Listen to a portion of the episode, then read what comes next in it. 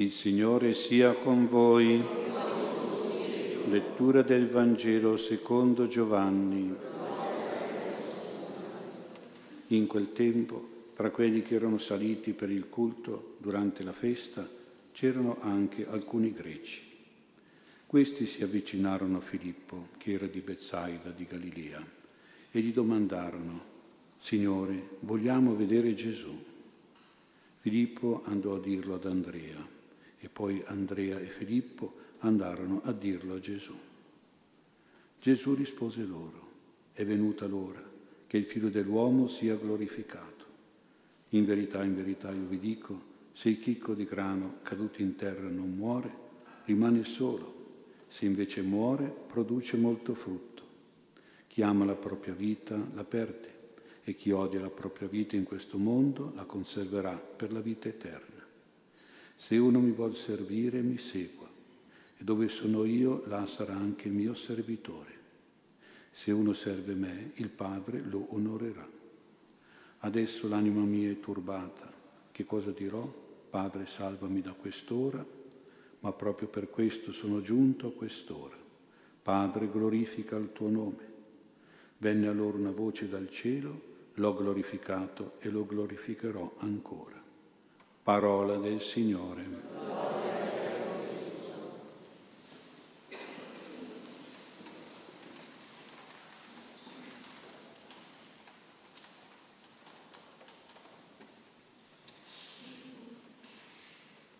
Sia lodato Gesù Cristo.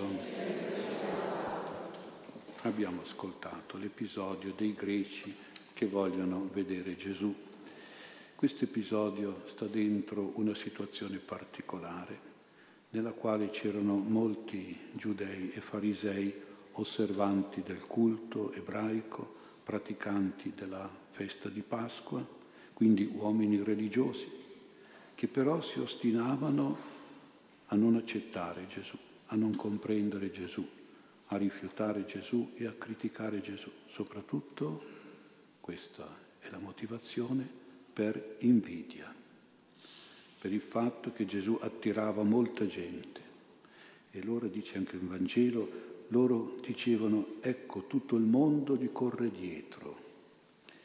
Queste generalizzazioni, tutto il mondo, queste banalizzazioni gli corre dietro, sono tipiche delle persone invidiose, persone a cui dà fastidio, fa rabbia, fa dispiacere il bene degli altri il successo degli altri, la fortuna e la salute degli altri, i beni materiali e spirituali degli altri. Attenzione però, questa invidia negativa, distruttiva, cattiva si differenzia da un'invidia positiva, che è quella che spinge invece giustamente ad essere più bravi, a impegnarsi di più, a congratularsi con chi è migliore di noi, a ringraziare e a lodare il Signore, a imitare, a migliorarsi, a correggersi. Questa è un'invidia, chiamiamo così tra virgolette, positiva. Padre Pio possiamo definirlo il santo più invidiato in senso negativo da tante persone, ma certamente anche invidiato in senso positivo da tante persone che si sono fatte sante proprio per una invidia spirituale, per arrivare a essere come lui, santi come lui, quanta gente però c'erano proprio anche dei invidiosi in senso negativo, ecco, che criticavano Padre Pio, per esempio, lo disprezzavano, lo infamavano. Un mondo purtroppo anche da parte di un mondo religioso ed ecclesiastico del suo tempo, naturalmente. Che cosa faceva invidia negativa? Erano i carismi di Padre Pio, erano i suoi doni, le sue virtù, invece che ispirare ammirazione, consenso, imitazione, compiacimento, ringraziamento a Dio, il datore di ogni bene e grazia, Padre Pio. Suscitava invidia, astio, malevolenza, disprezzo e dispiacere da tantissima gente che andava da Padre Pio per una confessione, per una conversione, soprattutto per una benedizione, una sua preghiera, una sua intercessione a cui seguiva da parte di Padre Pio l'offerta del suo sangue, delle sue sofferenze, per avere da Gesù e da Maria qualche grazia da donare a tante persone bisognose e sofferenti. Nonostante questo bene immenso che faceva Padre Pio, loro lo invidiavano. L'invidia, che brutta cosa. E spesso l'invidia si trasformava in rivalità, in competizione con Padre Pio, ma risultavano sempre perdenti. Ma purtroppo si trasformava anche in persecuzione, in repressione, in oppressione di Padre Pio. Quanto ha sofferto Padre Pio per l'invidia di confratelli, di sacerdoti, di vescovi, anche se tutto sommato erano una minoranza, ma anche l'invidia di persone normali, malevole e astiose, magari perché Padre Pio otteneva una grazia o dava con la sua intercessione una grazia ad altre persone e non la dava loro. Ma Padre Pio sapeva il perché. Vedete quante cose brutte può procurare l'invidia. E ricordiamo anche per Gesù la stessa cosa. Quello che capita a Padre Pio è quasi un'imitazione di quello che capitava a Gesù.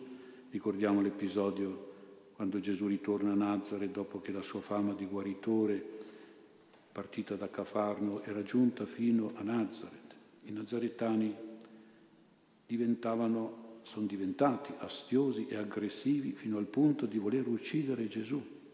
Vedete a che punto arriva questa brutta bestia della invidia. Volevano farlo precipitare dalla rupe di Nazareth. Perché?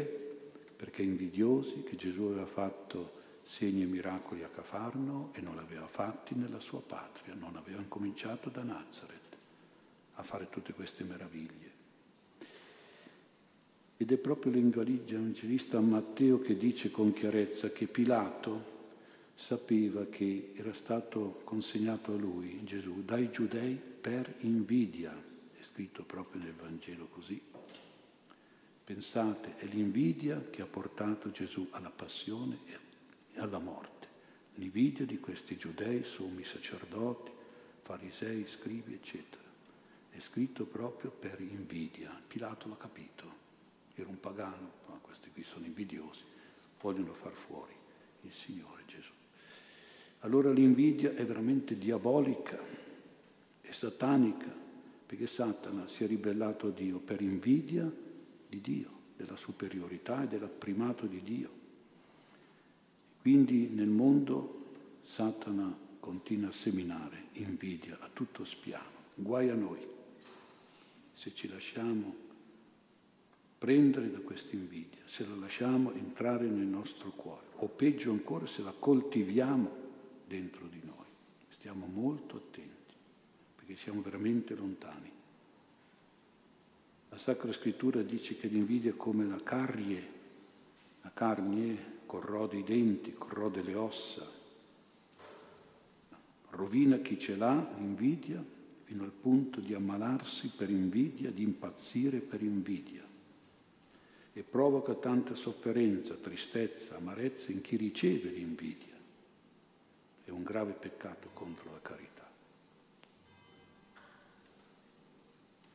Con Padre Pio poi c'è stata una parte del clero locale di San Giovanni Rotondo, una minoranza sicuramente, però che era invidiosa di tutte le offerte che i pellegrini portavano a Padre Pio, non guardando il fatto che poi Padre Pio donava tutto perché era povero, lui tanto donava per tante opere di bene, opere anche sociali, a cominciare dal piccolo ospedale di San Francesco in una zona dove non c'era neanche un dispensario medico fino a poi alla casa sollievo della sofferenza. Questi sacerdoti erano invidiosi perché vedevano diminuire le loro offerte nelle loro chiese, perché l'invidia è soprattutto economica, monetaria, si attacca soprattutto ai beni e ai soldi degli altri, alle proprietà, all'eredità degli altri. Questo succede anche oggi, soprattutto oggi. C'è la piccola invidia familiare, parentale, che fa tanto male e tanti danni, a volte anche dei malefici, perché essendo demoniaca. per arrivare poi alla grande invidia sociale, l'invidia politica, l'invidia culturale, che diventa odio e lotta di classe. Tutto per invidia. È un vizio capitale terribile. Quando si subisce l'invidia, però, dobbiamo stare attenti perché c'è, il pericolo, soprattutto per i buoni, di scoraggiarsi, di rinunciare al bene, di chiudersi in se stessi tanti figli spirituali, Dio ha dovuto spesso dire, stai attento, è solo invidia, tu va avanti, è solo invidia, tu va avanti. L'invidia non deve averla vinta, non deve bloccare il bene che noi dobbiamo fare e che facciamo. Tu vai avanti, è solo invidia. Parole di Padre Pio. Magari sentiamole se questa è la nostra situazione. Andiamo quindi avanti. Un secondo pensiero, tornando all'episodio dei greci, è bello anche analizzare la loro domanda rivolta a Filippo, Signore, vogliamo vedere Gesù. Non si tratta di un puro vedere, un puro incontrare, ma di un conoscere. Vogliamo conoscere Gesù, vuol dire. Vogliamo arrivare a credere a Gesù. In questi greci si tratta quindi di un desiderio forte, profondo, sincero, nel quale c'è sicuramente una grande considerazione per Gesù, una grande stima di Gesù, una grande simpatia e forse anche amore per Gesù. Questi greci erano probabilmente dei pagani ellenisti simpatizzanti della religione ebraica perché erano lì per una festa ebraica. San Luca negli Atti degli Apostoli chiama questi greci, greci timorati di Dio, cioè veneranti Dio, cioè quindi molto religiosi e spirituali, che avevano avuto notizie di Gesù e volevano conoscerlo meglio. È bello vedere che in mezzo a tante persone giudee, a questa alta società ebraica che per invidia parlavano male di Gesù, ce ne sono altre, addirittura gente pagana come questi greci, che invece stimavano Gesù, o perlomeno desideravano accostarsi a Lui per conoscerlo meglio, per credere poi in Lui. Oggi anche noi siamo in mezzo a un'alta e bassa società, più o meno dello stesso tipo, anche se attuale, insomma, una società laica, una società atea, miscredente, addirittura sacrilega verso Gesù. Quindi per non farci influenzare è un nostro dovere rivolgersi agli apostoli di oggi, che sono i sacerdoti, per poter dire anche a loro, vorrei conoscere Gesù un po' di più, ancora di più, conoscere e amare di più il Signore Gesù. E so oggi sono i sacerdoti che ci possono dare questa possibilità e questa conoscenza un Gesù che possiamo conoscerlo meglio comunque anche attraverso i santi, come Padre Pio. Ma come è successo per Gesù c'è anche oggi un Padre Pio oggetto di invidia, di disprezzo, di dimenticanza come ai suoi tempi. E siccome Gesù ha detto che quello che è capitato a lui capiterà anche a noi, come è capitato ai santi, a Padre Pio, ci chiediamo come dobbiamo reagire di fronte a invidie che diventano per noi accuse, critiche, cattiverie, che ci incolpano, ci offendono, come dobbiamo reagire? Dobbiamo reagire con il dolore, con la rabbia, con l'affesa, con il risentimento, con la depressione, con la voglia di non fare più niente di bene. Dobbiamo reagire così? No. Dobbiamo reagire con la più grande umiltà. Se reggiamo così vuol dire che non siamo umili, siamo superbi. Invece la nostra reazione cristiana, evangelica, deve essere la grande umiltà. È l'umiltà che vince e supera l'invidia, potrebbe creare nel nostro cuore delle bruttissime reazioni. È l'umiltà che ci conserva la pace, la serenità, la salute, il bene che facciamo e che continuiamo a fare. Intorno agli anni 50 un sacerdote aiutava tre fraticelli nel convento a sbrigare la tantissima posta diretta a Padre Pio. Un giorno prende in mano una lettera con un indirizzo particolare e legge a Padre Pio, re dei peccatori. Così c'era sulla busta. Un po' incuriosito, un po' impressionato, ha aperto, ha letto ai tre confratelli con cui lavorava quella lettera. Erano dei fogli pieni di insulti spregevoli verso Padre Pio, di parole offensive nei riguardi di Padre Pio. Padre Pio ipocrita, crapulone, mistificatore, eccetera, eccetera. Questi quattro hanno deciso di consegnare Padre Pio per delicatezza, insomma, soltanto la busta.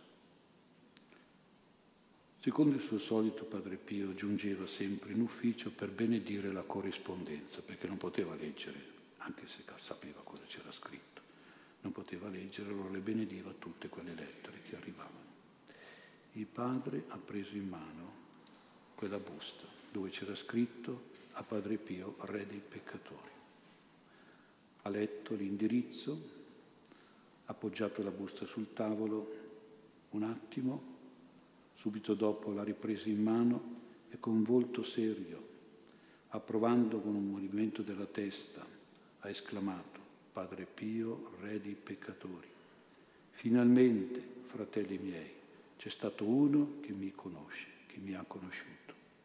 Padre Pio, sì, Re dei peccatori, ecco chi sono io. Che grande umiltà. Quest'umiltà l'ha tenuto sereno e impegnato come prima e più di prima nel suo ministero, nella sua spiritualità, nella sua santità. Un ultimo pensiero sulla risposta di Gesù a Filippo e ad Andrea. A noi sembra una risposta che non dice niente sulla conoscenza, sull'identità di lui, quella conoscenza che chiedevano questi greci, invece è molto appropriata ci dà la vera conoscenza di Gesù, la vera identità di Gesù. Perché vedete, questi greci erano di cultura ellenista, cultura pragmatica, un po' anche la nostra cultura, così è, la nostra cultura occidentale, liberista. Erano persone che immaginavano Gesù, non come Gesù era veramente, come si presentava ma in un modo un po' materialista nella loro cultura. C'era dentro una glorificazione umana e mondana, fatta di ricchezza, potere, successo, piacere dei sensi, bellezza, salute, felicità. Cultura ellenistica. Loro pensavano di conoscere un Gesù così, in ricchezza, in potere, in successo, in piacere, in bellezza, salute e felicità, aprite la televisione e vedrete questa che è l'identità, la cultura di oggi uguale. Gesù invece subito parla di una glorificazione, di un'orificazione divina, quella del Padre suo, passa attraverso l'ora, l'ora sua, che sappiamo è l'ora della passione e della morte, per arrivare alla risurrezione. Questa è la glorificazione. Gesù parla del seme che è Lui, che va sottoterra e che muore, ma proprio per questo porta frutto, porta vita. Gesù ci chiede la gestione della nostra esistenza non in termini di amore di sé, conservazione di sé, ma in termini di sacrificio di sé, di dono di sé per gli altri e per Lui. Non in termini di superbia di chi si fa servire, ma in termini di servizio per Gesù e per il prossimo. Tutto questo vuol dire conoscerlo veramente. Conoscere Lui che è sacrificio, povertà, sofferenza, fatica, generosità, rinuncia. Questo è il vero Gesù da conoscere, non come pensavano quei greci. Allora qual è la giusta conoscenza di Gesù che dobbiamo avere noi, che farebbe dire a tanti greci di oggi questa persona è veramente come Gesù? ci fa conoscere veramente Gesù, è la persona che si sacrifica, la persona che muore a se stessa, che fa sacrifici, si mette a servizio, è la persona che si dona, che soffre e fatica per Dio e per il prossimo, che rinuncia a se stesso e fatica per gli altri. Questa è l'identità di Gesù, questa è la conoscenza di Gesù che dobbiamo avere e che dobbiamo far conoscere attraverso di noi.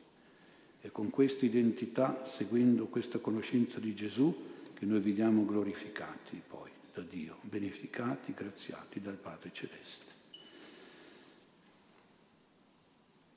Quanta gente però non capisce questo. E quanta gente quando gli capita qualcosa di sacrificio, di servizio, di sofferenza, si ritira e non ne vuol sapere. Lo vedo anche in certe persone che fanno famiglia, fanno figli e poi, e poi prima il loro stipendio, prima il loro lavoro. E finito il lavoro devono andare a farsi la palestra, farsi bella, andare al bar, andare a giocare. Ecco. E i figli eh, si arrangiano, il marito si arrangia, la moglie si arrangia. Io devo pensare a me stessa. Così fatto per fare la famiglia. Non sapevi che dovevi sacrificarti, dovevi rinunciare, dovevi metterti a servizio. E dopo i figli si sentono abbandonati, lasciati. Il marito non, non, non lo consideri più, la moglie non la consideri più. Guardate che quanta gente ha preso oggi una visione proprio di piacere, di divertimento, di sacrificando e dimenticando i suoi doveri di sacrificio, di impegno, di fatica, di lavoro, di dedizione, di dono di sé. E poi c'è quella gente che basta che gli capita un malore, una malattia, che si arrabbia subito col Signore. Ah, io non vado più in chiesa. No, no, eh, sono arrabbiato con Dio. Perché? arrivano ad arrabbiarsi anche con Dio, pensa a te. E nel morire noi stessi, nel donarci, nel sacrificarci, nel metterci a servizio, che noi glorifichiamo Dio, che noi facciamo la santa volontà di Dio, ci identifichiamo a Gesù, facciamo conoscere Gesù e così, e così ci santifichiamo come Padre Pio. C'è un episodio che è un po' a metà tra la serietà e il sorriso, ed è capitato a un giovane figlio, caro figlio spirituale di Padre Pio. Era appena iniziato il 1967 e lui ha chiesto al padre la benedizione per l'anno nuovo. Padre Pio gli ha appoggiato la mano sul capo e ha detto, ti faccio l'augurio della sofferenza. In quella parola che usava Padre Pio c'era un po' di tutto, eh? c'era il sacrificio, c'era l'impegno, la fatica, il servizio, la donazione, c'era anche la malattia, guai della vita. Ti faccio l'augurio della sofferenza. Questo ragazzo ha fatto una faccia un po' meravigliata, che, che augurio è questo? Avrà pensato, è un po' dispiaciuta. E Padre Pio gli ha detto, e che? Non ti piace? Ti ho fatto l'augurio più bello.